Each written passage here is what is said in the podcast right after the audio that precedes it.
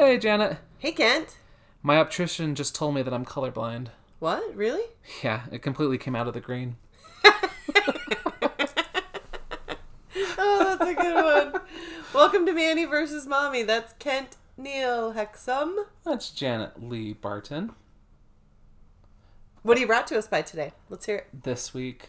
You know what? I need to write these down because I completely just forgot what I was brought to us by. You Do, do that first? almost every time. I know because I'm like, oh, this is great, and then I don't write it down, and then I forget. Goodbye. It's like a bird. Why don't you go first? and I'll- Okay, so this week I am brought to you by the Vagina Monologues. Ooh. Yeah, a couple of the couple of my girls and I are performing with my sister Jaylen coming up on the 29th and the 1st. So if you guys want tickets, uh, there should still be a handful available. It's actually a pretty small venue, uh, but we will have booze there for those of you interested. Beer and wine available for donation because we're in Utah. You can't buy it, we can't sell it, but you're welcome to donate for it. So yeah, seven Ooh. seven o'clock on the 29th and then two o'clock in the afternoon on the first. So go get tickets. It's gonna be a really good show. I'm excited. Okay, I'm ready for what my brought to you by is. Go. I wrote it down even while you were talking, just to make sure. I am brought to you by Crocs. Ooh, I absolutely adore Crocs. You're they're back the most in your comfortable. Crocs? Yep. So they're not, you know, ideal for winter and snow, but they're the most comfortable things, and they're the only things when I have foot pain that I can really comfortably wear. yeah. I think it's because it will bend, and you know, as my foot bends, and it's more natural feeling than as a shoe will keep your foot in the same Yeah. position every step. Makes sense. So I'm loving it. I love walking around in my Crocs with my socks on and people just staring and What are those? I don't care. I was just reading on Facebook something that Faith, our friend Faith, had posted um, about the older you get, the less you care about how stupid you look. just make friends with people who are nice to me, regardless of what they do or where they're from. Good energy is hard to find these days. And when I want to laugh or cry or love, I do it because if you can't be true to your feelings, you might as well be living someone else's life. So wear your Crocs with pride. Don't care what people think. Make real connections. maybe I should join a Croc support The group. Croc support group. That's what I was just thinking. I was like, there's probably a Croc group even locally on Facebook. You should find it. I should Reach Utah out to your Croc community. and if there's not one, you could start it. My people. Your Croc people. Okay, so today's episode is going to be a little difficult. It's not something I really want to do, but I think it's something that we should do. So I'm going to put my phone away so I don't distract myself. Good call. I want to have an adult Janet and Kent conversation. No, I'm not. I'm out. Stop recording.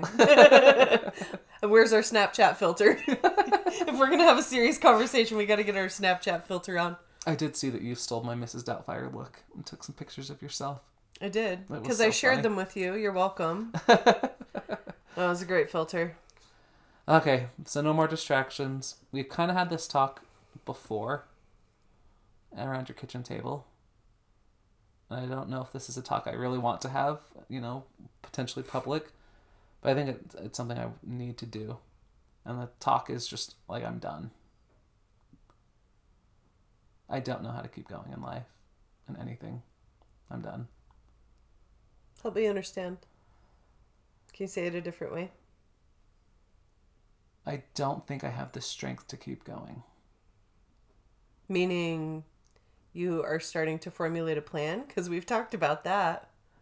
No, not necessarily. Um, I haven't allowed myself to get to that dark spot, that dark space. It's more apathy. I just, yeah, like I. It's been over a month since I've been able to walk without pain, or even just sit without pain. And I don't know how people with chronic pain can do this. Like, this has been the worst experience of my life. But just other areas, I'm still really bitter about things that have happened in the past, and I don't know how to move past it. And I was hoping, you know, these self care things I was doing, I am doing, will help me heal and move, and life will be good, but it's just more painful, more difficult. Are you in therapy? Yeah. Other than this? Other than the podcast, yes, yes, I am. And that doesn't seem to be helping either. I mean, it does to a degree, but I just maybe it's just like a midlife crisis of nothing Too is early. how I expect. Well, Too soon. too soon. Maybe you're an early bloomer. an early bloomer with You're your telling me midlife this crisis. isn't the halfway point? Well, it might be based on your genetic history. that's true, and that's scary. yeah. I just I have no motivation for anything in life, and I'm just kind of done. Like, Do you want to move through it? That's an interesting question. I mean, are, I think on some level, and and the reason I ask is because I've been there so many times. When I get to a place like that, whether it is dark or or just apathetic or feeling like I'm done in one way or another, or feeling like I'm a horrible person or whatever negative focus I have, oftentimes I don't want to feel better. I don't feel like I deserve to feel better. And so I even if I'm taking the steps I need to to feel better, I don't receive it if that makes sense. So you might be going through the motions but not actually internalizing it or um, accepting it as part of moving forward if that makes sense. Yeah, that does make sense. So I think the first step is to really look into if you want to feel better, if you want to get to a space where you're not living in this reality anymore. Because if you're not, you're not. And you can accept whatever lessons you still need to learn from living the way that you are in order to move forward. Because I think oftentimes when we feel stuck, it's a subconscious thing. And how to deal with it subconsciously is tough. How to address that part of ourselves that isn't really a conscious choice. I mean, you're making the conscious decisions to work through it, but if you're not in a in a state of belief where that's going to help, it won't. So I understand what you're saying, and I I think to a degree that has some truth for me, but I think I I'm really angry lately. Like super just a ball of rage, I feel like at all times. Like irritable or angry? I don't think it's irritable. Maybe I am just irritable as a person. I know my bowels are. I think it's just just anger. I'm I'm upset. I'm mad. At life, at your experiences, at what? The world? Do you feel embittered? Do you feel No, I mean there's definite specific Slighted? people. And not to make this a call out episode, but I think but at me? yeah. But Janet, there's some stuff we need. To, this is your This is actual intervention. Intervention. It's happening. I made you feel like you're in a safe space, so now we can. You can send the text to the people that are hanging out upstairs to come down. Is there a film crew? Yes. Sweet. I actually put some decent clothes on today. Not in pajamas. Oh, that was a direct call out I of my nor- no, pajamas. I normally wear pajamas. I just have rehearsal after this, and so I felt like maybe I should put some jeans on. I'm fancy. So I think a lot of it is just like codependency issues, and I mean we've kind of joked around about it, but I really did actually like divorce my sister. And I feel like you guys have more of an amicable relationship now, but you legit refuse to help her. Mm-hmm. When she needs help babysitting or whatever with her kids, you're like, forget it. You told me to move out. You, you know, had a situation come up in your family where it was best for me to move out, and you made that choice. Uh, Which yeah. is that a healthy boundary, or are you doing it out of spite and anger? Because the behavior can be the same, and the motivation is completely different. And if that intention is off, that's not going to feel very good to you. Versus if it's, this is a healthy boundary for me. I have not moved forward from those feelings, and it's safer for me to not give into that codependency of pleasing you and fixing the relationship that way. That that's why that boundary's there. It's all Well- about intention. Yeah, and I think I'm still at the point where like I don't even want a relationship Why but- is that? because I'm still so hurt by how it all happened. Because for years, And it's been a year and a half, right? hmm a year and a half, for years I tried to move out and go, and was making up plan, you know, setting up plans to have it happen. And she would cry and beg me to stay, please, please. And then all of a sudden, while I'm trying to get my life on track, you have to move out. There's the boot. You've and got like a month. immediately, Goodbye. yeah. yeah, a month, thirty days. Go figure out your own life. Goodbye. It's like, but I've been here for you all along. Which that again comes back to that intention because I find as a as someone who struggles with codependency, I become resentful if I'm serving someone else beyond my own boundaries. Because I think what would have been health, healthy for you is to say, I know you're crying to me and I know you don't want me to move out. I have to do what's best for me. Because it is what was best for you at the time. And you sacrificed yourself and crossed those boundaries. I mean, this is just how I'm seeing it, but crossing those boundaries put you in a place where you could then feel resentful because you bent over backwards and then the same wasn't reciprocated. So it depends on why you're serving and why you're helping. It's the intention behind it, I think. Because if you had had it to give and you didn't feel like you were breaking your back to please her or to help her, then you probably wouldn't have that resentment because you did it for a different reason, not expecting anything in return. But I, I'm not discounting the awful choices that were made and the way it went down. I'm not discounting your experience of that at all. But I'm just saying, like, going forward, approaching things in a different way and having those boundaries in place, which you've worked really hard on over the last year and a half. Your boundaries are really different than they were with friends, with family. There's just been certain things that you're like, I'm not okay with that. I'm not doing it. Yeah. And I think you've come a long way with that respect. I think maybe just because I've been so emotionally exhausted for so long, and now that I'm physically exhausted, I just how how do I Isn't keep there a connection there, really? I mean, probably the emotional went on for so long that now it's showing up physically. Like, hey, if you're going to keep ignoring me, I'm going to make you stop. Karen Kilgariff actually talks about that on her podcast, My Favorite Murder, which is one of the ways we got super connected to each other is through our love of true crime. Um, but she talks about that. She says if she ignores her needs long enough, she'll like sprain an ankle or something and end up on the couch for a long period of time and like slow down, slow down and address it. And that might be why it's showing up physically now. Can't ignore it forever. I I think I have a greater compassion now for people who use drugs, people who use addictions to numb pain.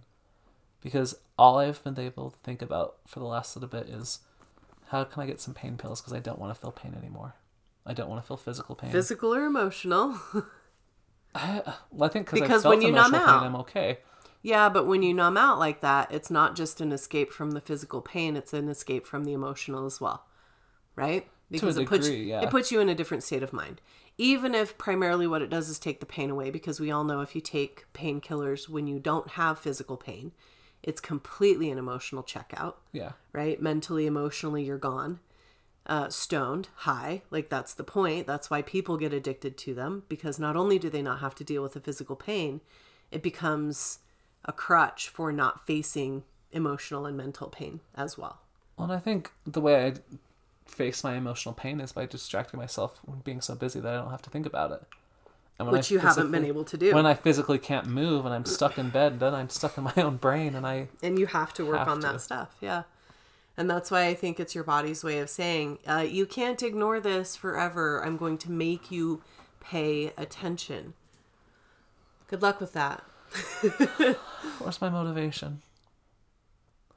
That's the hard thing. Is I, I don't know. as far as like what you want out of life like deeper philosophical stuff or immediate day to day Deeper, long term. purpose. I think that's tough.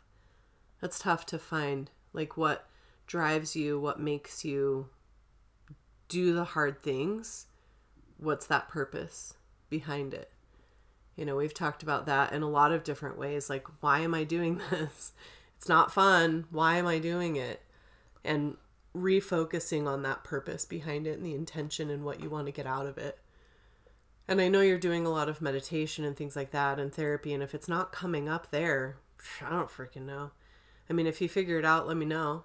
because I'd love to be able to find my purpose aside from being a mom because that goes away. It changes over time. You know, I think that's why a lot of couples, their purpose for so long is raising a family. And then as the kids move out, they look at the other person and go, I don't even know who you are. I don't recognize you because they haven't worked on their relationship during that whole time. They've just been 100% focused on the kids. And a lot of times they end up divorcing, you know, after raising their kids. And that's just sad. Oh, Wah, wah, wah. Debbie Downer.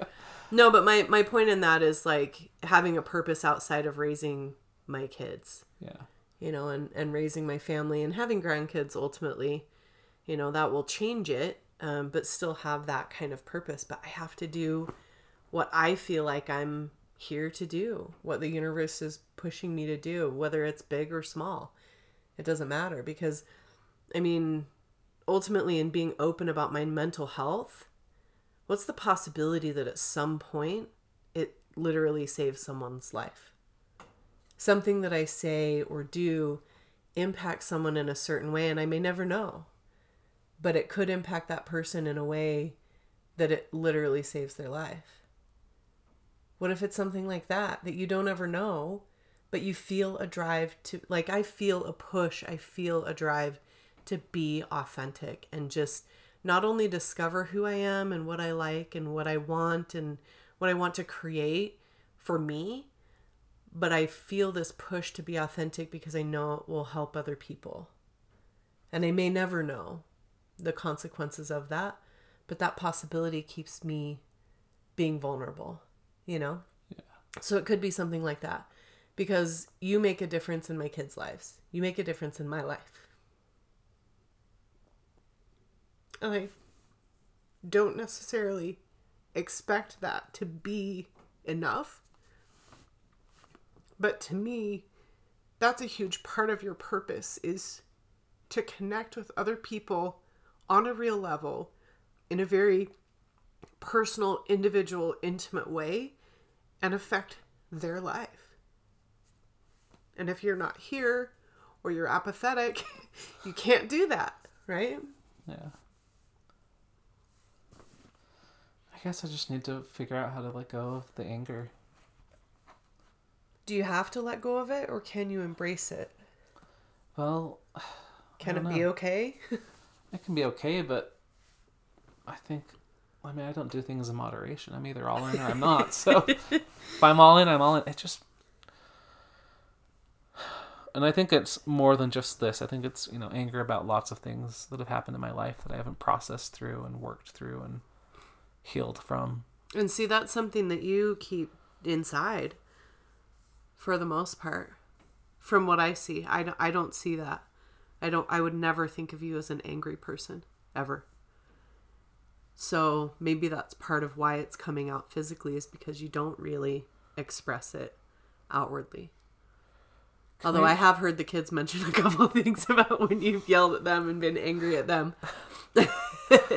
so, and, and I'm the same way. I don't get angry at you. I get angry at Carl and the kids. right? I take it out on them. Sorry. Sometimes I go on rants and sometimes I get loud. That's all I'm going to say about it. Plead the fifth. I just, I don't know.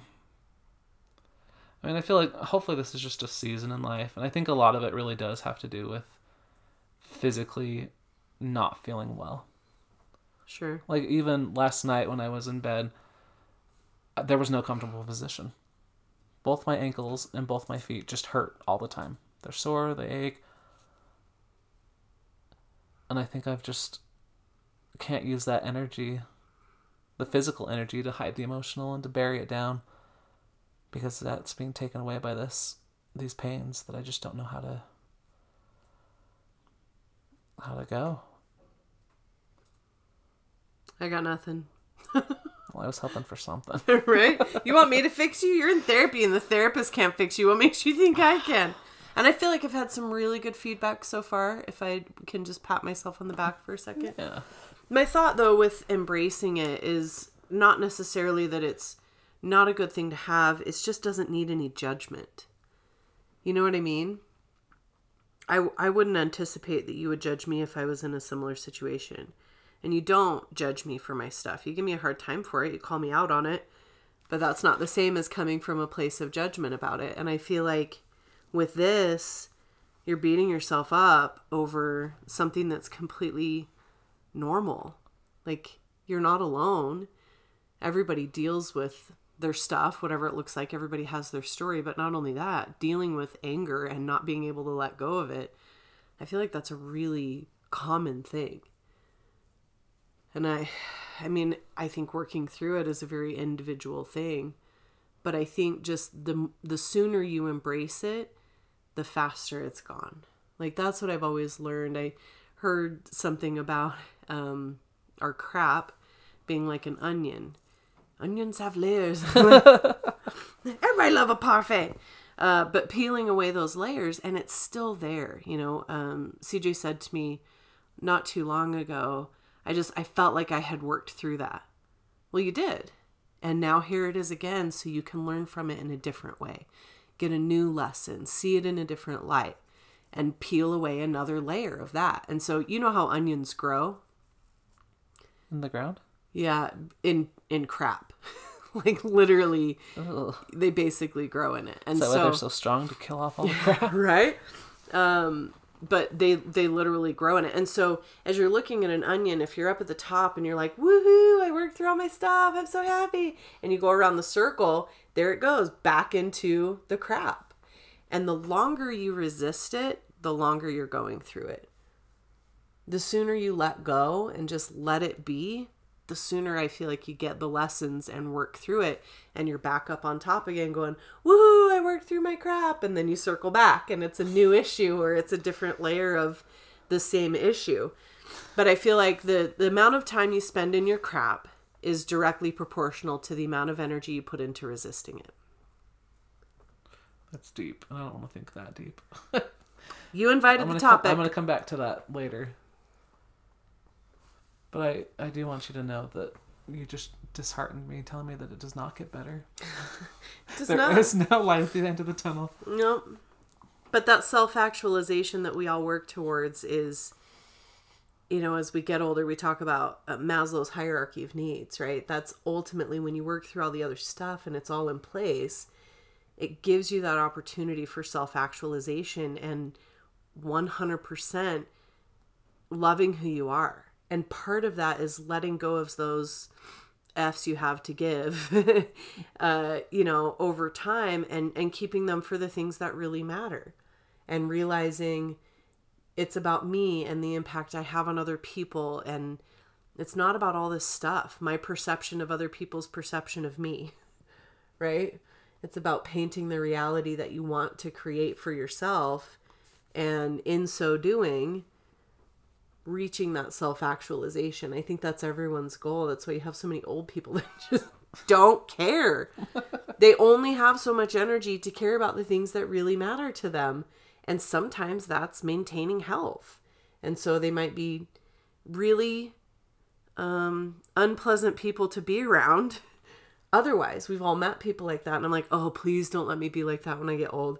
I want to be the happy crazy, not the angry crazy. You know what I mean? Yeah.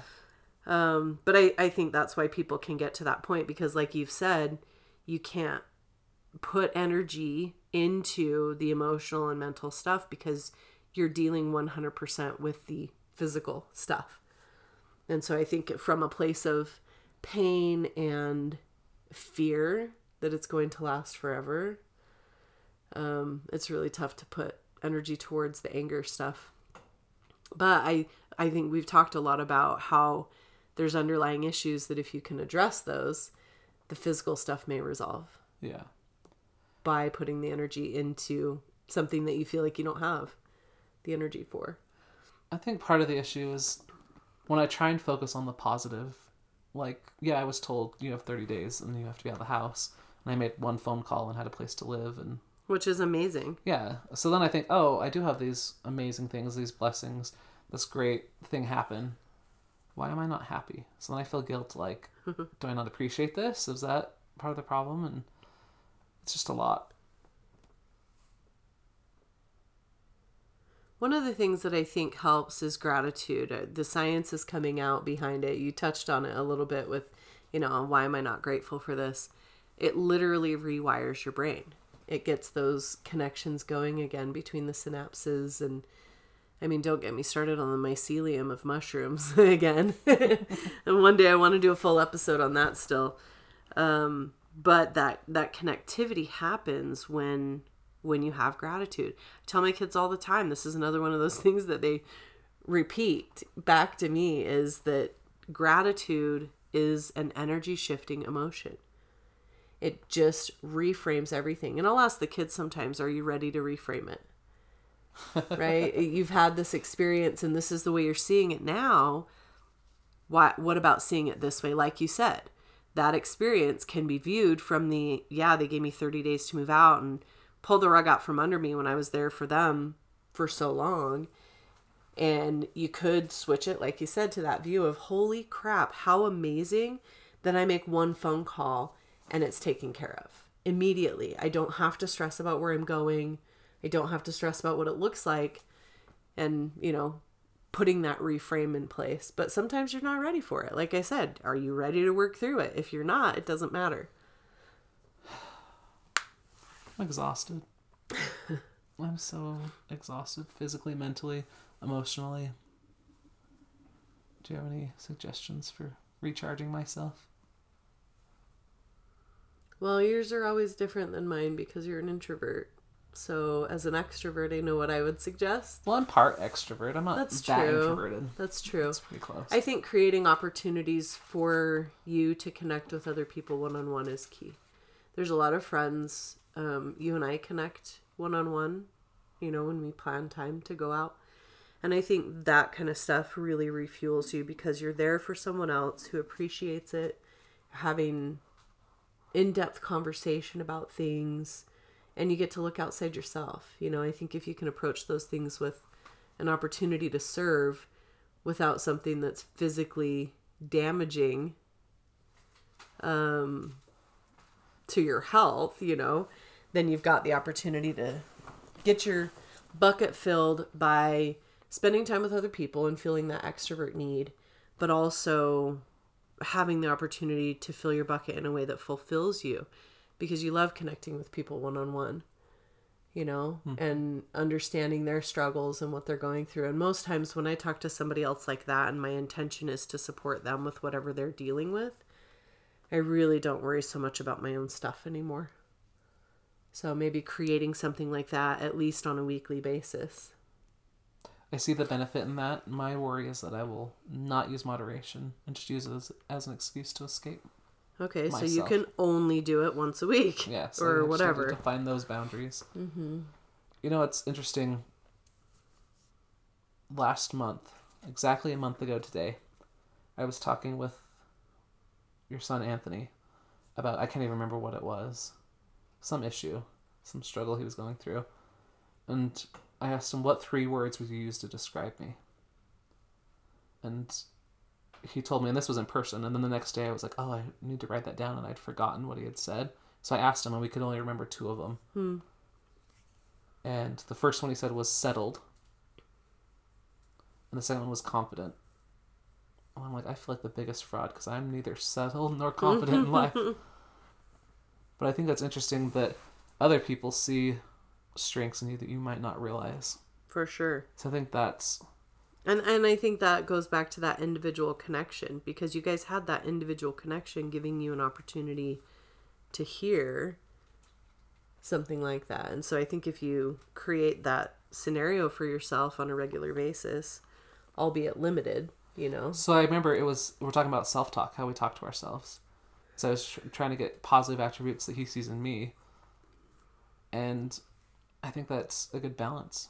Maybe we get so much self talk or so much in our own heads that it's nice to have an outside perspective of, well, this is how I view things going. Yeah. Here's all the great things about you that you might not be able to see because of the space that you're in right now. So really, the past twenty nine minutes was a lead up for you to just compliment me for the rest of the podcast episode. You're tall. I like that you're tall. you can reach things. Oh, my coworker said something the other day about the picture I updated my uh, cover photo, and it was to our family photo that has Titus in it and has you in it. You're right in the middle. I'll post this picture Which on actually I love. I on love our that I'm in the social media. I know it's so great. Um, but it has Carl on one end and me on the other, and then you're right in the middle. And he's talking to his wife, and he's like, "No, I think that might be the Manny, but I'll have to double check because he's just across from me, so we talk quite a bit." And he was laughing about it. He's like, "Who's that big tall guy in your picture?" That's what I thought. So I like that you're tall and you can reach the things on the top shelf. One time, just as a sidebar, one time you were telling me where something was in, in the closet where you had put it, um, so that I would know, you know, where to find it. And you said it's on the top shelf. that is not the top shelf to me. that is like the get the ladder out or throw stuff up there. Never use it. That's like I don't ever need It's that on the because top. right no that's not the top to me the top shelf is the one that i can reach then you just walk in and go yoink right from the very like to the ceiling top shelf One of my favorite things to do if I'm in a grocery store and I see someone like reaching for something, I'll walk up and I'll grab it and then I'll put it on a shelf higher. I'll just grab it and then start walking away. it's kind of like the Grinch from that cartoon, that movie, the preview where you like take the stuff from the people. Yeah. It's so funny to see their reactions because Do they're you always go like, back "Oh, and help you." them or no? Oh, I, I always give it back to them because I don't want it. that's hilarious But it's kind of a fun. I guess I just need to focus more on the positive, more connections, get out of my own head a little bit. i think that's it i think that's going to be part of the key is getting out of your own stuff so that when you do go to it you can work on it because you feel like you've helped someone else and i don't know i think that'll be a big thing for you because that's a way you can serve i think any any way that you can get into a place of service puts you in a space of gratitude which completely alters your view on everything Yeah. See, problem solved. Thanks Voila! a lot, therapist. Who I'm Eh. not going to publicly uh, call out that didn't give me this answer. she won't give you answers that's I know, why and that's what I love. Figure it out yourself. Good luck let me know what you let me know what you find She knows what works for me. It just doesn't work as quickly as I would like it to. yeah One thing that do you ever have a friend say something that just rings so true to you? Like you're like, yes, like that's that's it. Have you ever had that uh, experience? i'm, al- I'm always right so they just confirm what So i already know Every time that I open my mouth to talk. that's the experience I'm talking about. Pretty much. No, I know what you're saying. I know what you're saying. Just something that someone points out and you're like, I had not thought of it that way, but you are exactly right. So my friend uh, Connie Boucher, who I absolutely adore, Bobby. That's all I can think every time you say her last name. she was telling me about an experience a couple of years ago. She had a perforated, perforated, Perforated. perforated bowel, Yeah. which she How was does that septic. even happen? Um, I don't want to share her story. Yeah, It was? Okay. no, it was not through surgery. Not. Okay.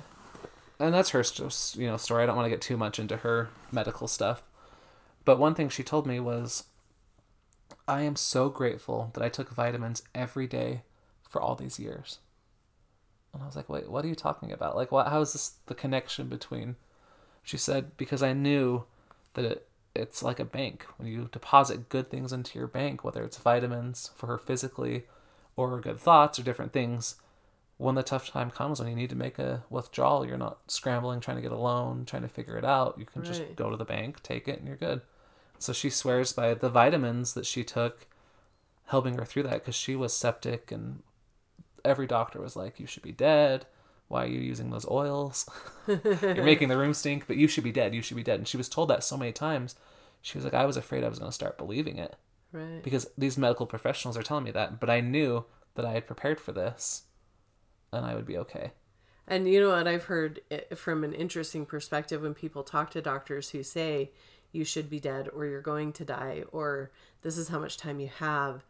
A lot of the response from people who have fought their way through cancer and things like that say, I refuse to accept that outcome. I refuse to accept your diagnosis of my time that I have left or whatever. They physically and emotionally and verbally express that. I refuse to accept that as my reality.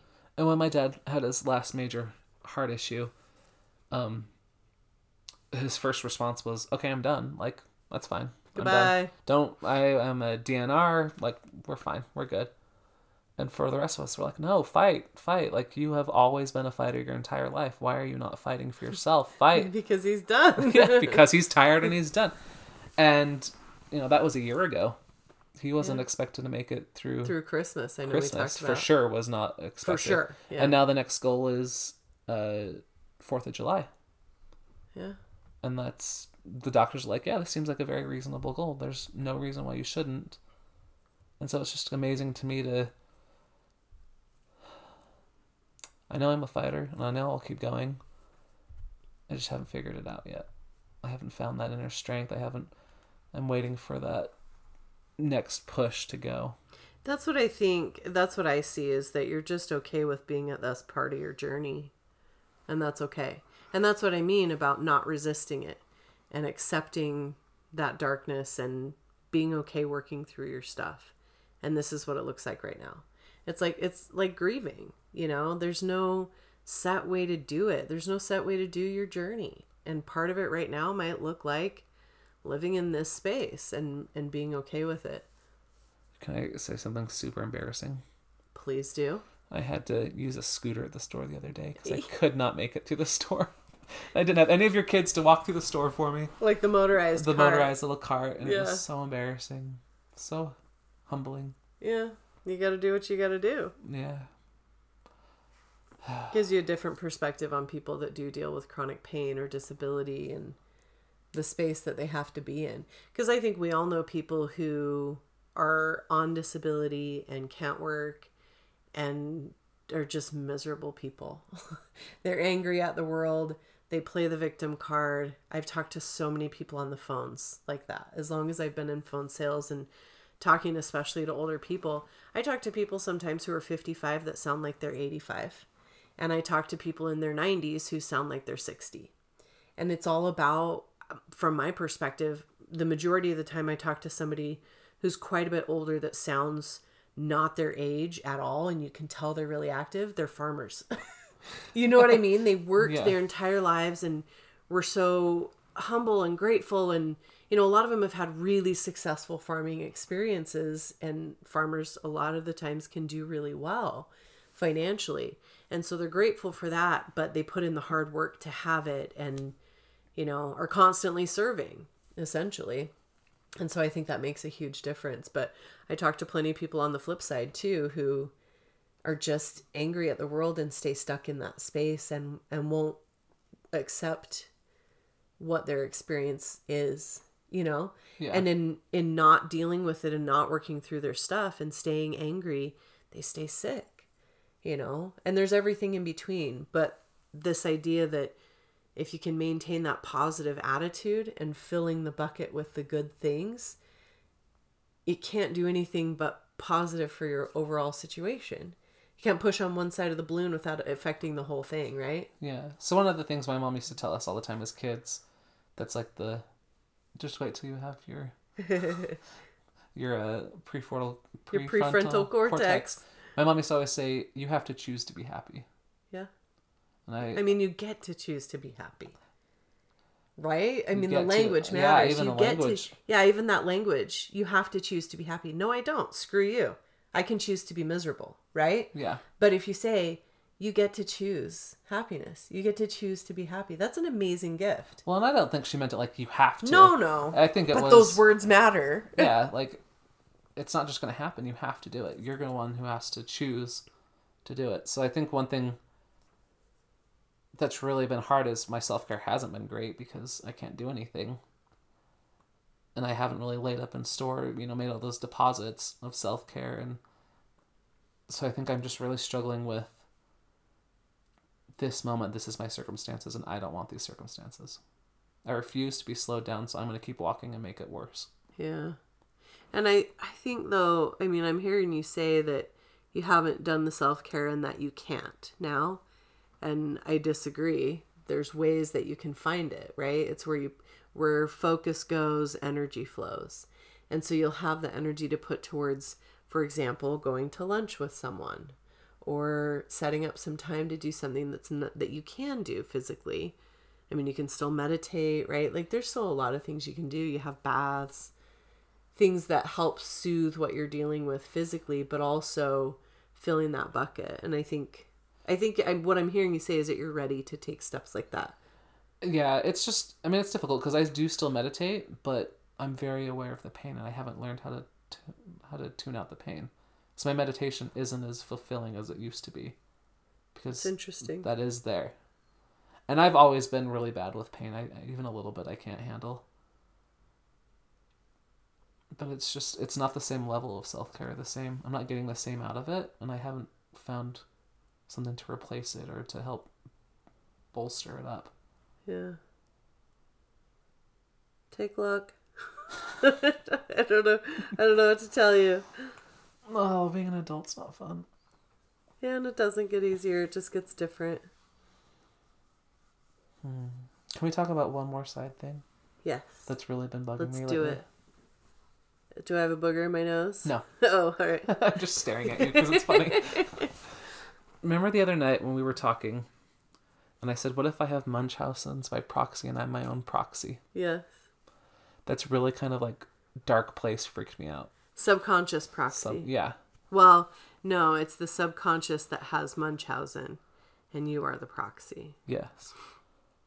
And that idea terrifies me, and I can't wait to go to therapy to talk about it because it is keeping me up me. at nights. Yeah, I mean, that's that.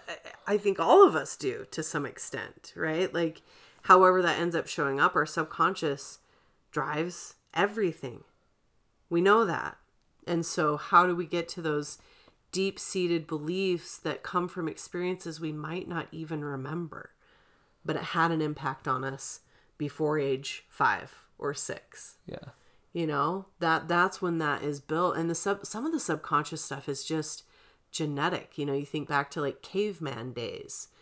I always come back to that simple perspective to try and understand why i do what i do or why other people do what they do.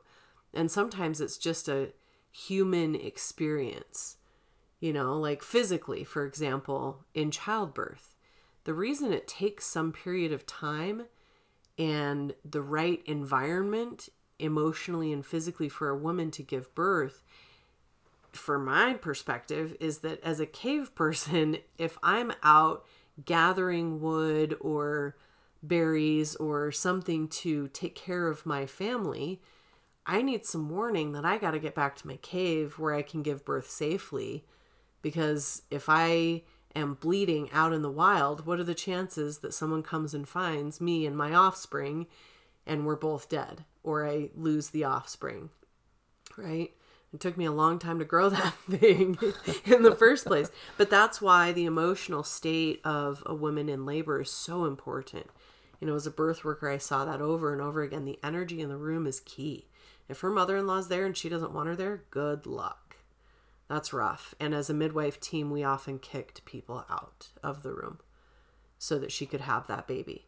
We created a space where she and her partner can have time alone with the lights off, lying down, talking to each other, connecting, you know, sometimes laboring in the shower or whatever. They just need some time alone to help her get to that relaxed, calm state because that energy has a huge influence on everything. I don't remember how I started talking about this. Oh, our subconscious. yeah, subconscious. Yeah. So it really controls a lot of things without our knowing. And so, is it possible that your subconscious is sabotaging you?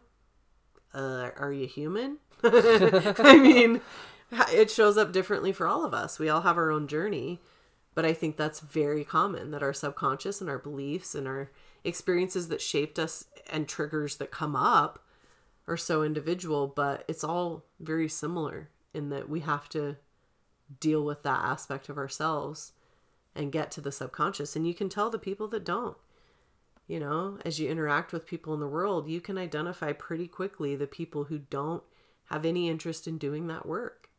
They're just okay being where they're at and they don't want to progress. And even if they're jerks, even if their health is unhealthy, they're just okay with the status quo.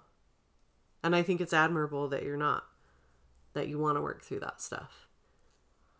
It's so hard and it's taking too long. Reparenting myself is hard. Uh, I don't think it ever is done, dude. That's the that's the sh- shitty thing to say is that you're never done. But you do peel away layers of that onion to where, you know, you might not engage with it as much. You know, you you work through it to a point where you learn your lessons and get what you need from the experiences, and then you might be out of it for a long time. You know, and, and really just floating through life pretty easily. And the more you resist it, the longer it takes, right? The more you're going to fight upstream, the less comfortable that float down the river is. But I'm, yeah, listen to that analogy. That's great. Having just floated the Provo River for the first time last year, We'll have to see if we can get a babysitter this year. I don't want to take a baby on the river. Not happening. But I think the the sooner you are able to let go and just go with the flow of everything and where your journey is taking you while still making conscious choices to move forward and go towards your goals and things like that. And life's so much simpler when I quit trying to control everything. Every time you say let go, it goes get like an anxiety spike. I wonder what's it into that. go. Let it go. Have to look into that and figure out why that. So what do you mean by letting go?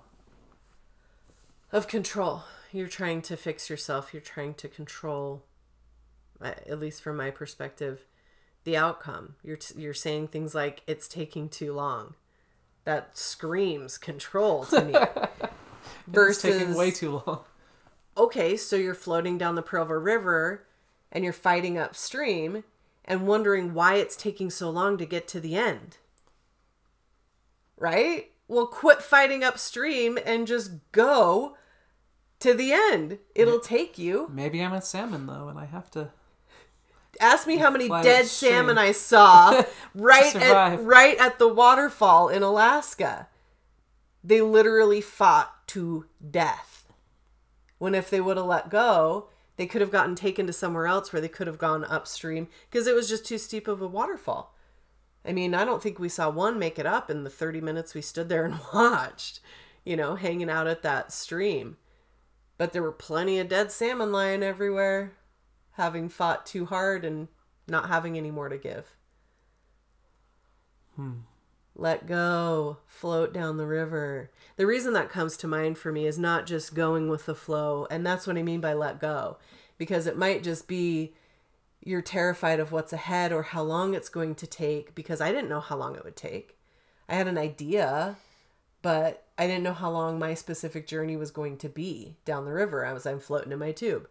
And every time Carl, being so chivalrous, would try and keep me out of the trees and branches that stick out on the side mm-hmm. if the current started to take me there. Without fail, every time he tried to prevent it from happening, it happened every time. And he fell off his tube so many times trying to save my girlfriend and me from going into the branches. And I was just okay with it. I just got to a point where I was like, don't, you're making it worse, trying to control it. And so there's this idea that you're hanging on afraid of what's ahead. So you're hanging onto a branch on the edge thinking, why is this still happening? Why is this still going on? Well, you got to release and let go and not be afraid of what's coming or how long that journey is going to be. But also, you can't keep fighting against it, thinking that that's going to make it any better either. Accepting what you can change and focusing on that versus trying to control the things you can't change. It's a serenity prayer. Grant me the serenity to accept the things I cannot change, courage to change the things I can, and wisdom to know the difference. Life's so much happier when I focus on the things I can control, which to me is three things. I tell my kids this all the time. I ask them, they know. What are three things you control? There's only three what I think, what I feel, and what I do. That's it. That's the only thing I have control over. So you don't have control over the situation of what's going on with your health. The only thing you have control over is how you respond to it and what you do with it. Instead of being pissed about it and trying to control it, you can just let it be. That's a tough thing, though, like you said, embracing that even during meditation, embracing that that is part of the experience and not fighting it. Hmm. Take luck. like I said, and and that's a human struggle. That's a human struggle. I think some of us struggle with it more, especially with our codependency issues of trying to control everything out of fear and anxiety of all kinds of stuff. You know what I was thinking about as you were talking about the river? How do I build a dam? How can I stop this? How do I... That's where my thoughts are going. So maybe I do have control issues, just you know, a little bit. just a little bit. And you know what's cool? About halfway down the Provo River, there's this little island where you can stop and just take a break, hang out in the sun if it's, you know, good weather and things like that.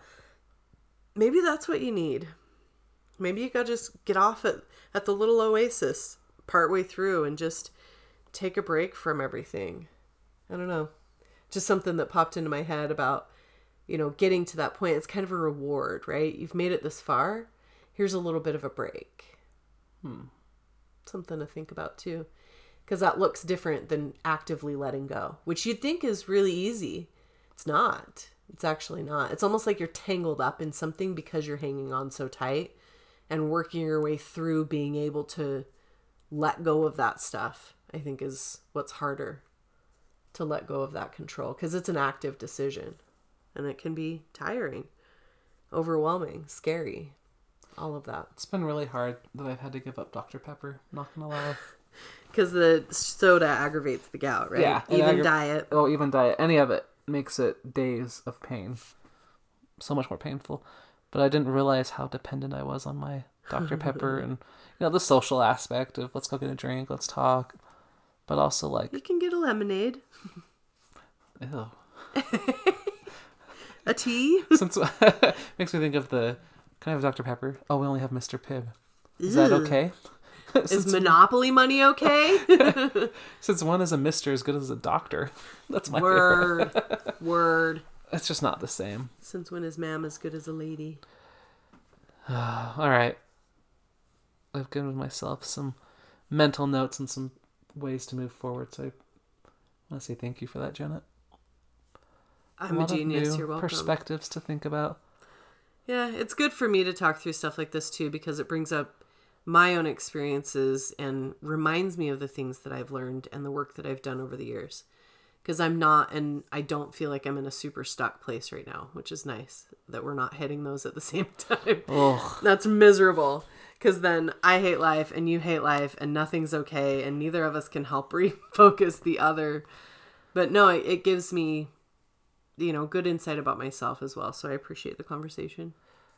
this too shall pass. That's what I was thinking earlier too. Ugh, that's that's the thing that comes to mind. Yeah, it it will pass and it passes faster if you can just accept it and let it be what it is and see what lessons there are for you to gain from it. If you're looking for the lessons in it, I think that gives you a different perspective. And maybe it can become like a game. You know, what else can I get? Oh, I got that insight. I want to write about it. What else can I get?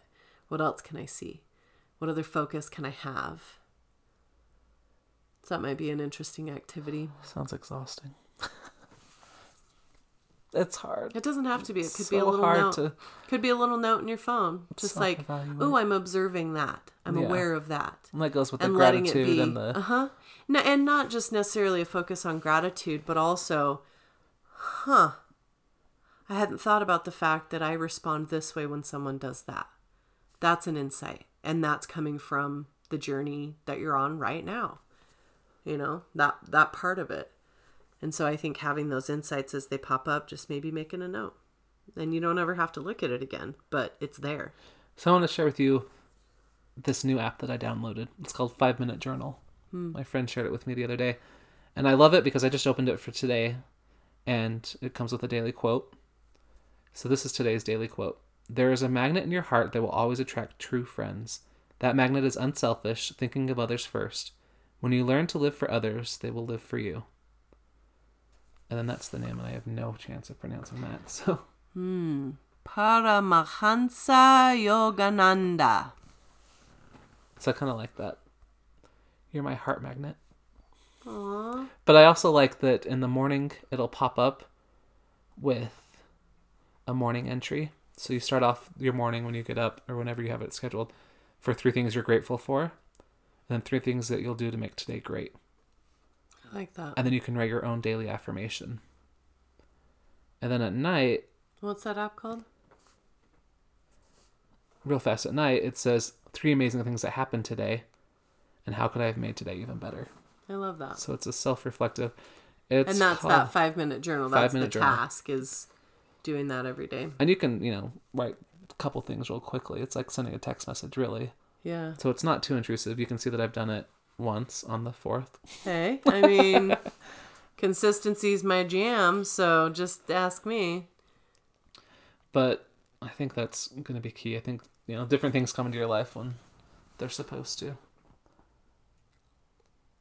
What was the name of that app? It's called Five Minute Journal. Oh, I missed that. Yeah, you said Five I Minute was Journal. not, I was like, oh yeah, I was that's not the paying app. attention. No, I, I didn't know that's You what the name the of it was. You were like, "There's this five minute journal thing," so I didn't so realize that Five was Minute name. Journal, Okay, I love that. and it's really easy to do if you just actually do it. Right? But I'll also I will say I opened it on the fifth, and I was like, I don't want to choose anything to be grateful for today, so I'm not gonna do this. And I closed the app and went about my day, and that was a super fun Wednesday. Let me tell you. Funny how that works out. Well, thanks for listening, guys. Hope you enjoyed our very vulnerable discussion. any oh. any advice on how to work through your crap? Feel free to share what's worked for you, because we're all working towards getting through our own stuff on our individual journey. Yeah, I love suggestions on what do you do when you feel done. Because that's the only word that keeps coming to mind is like I'm done, I'm done. And So how do you create that, that. motivation again? I need to change that Change the mindset, that language. language. Yep. Love you, bye.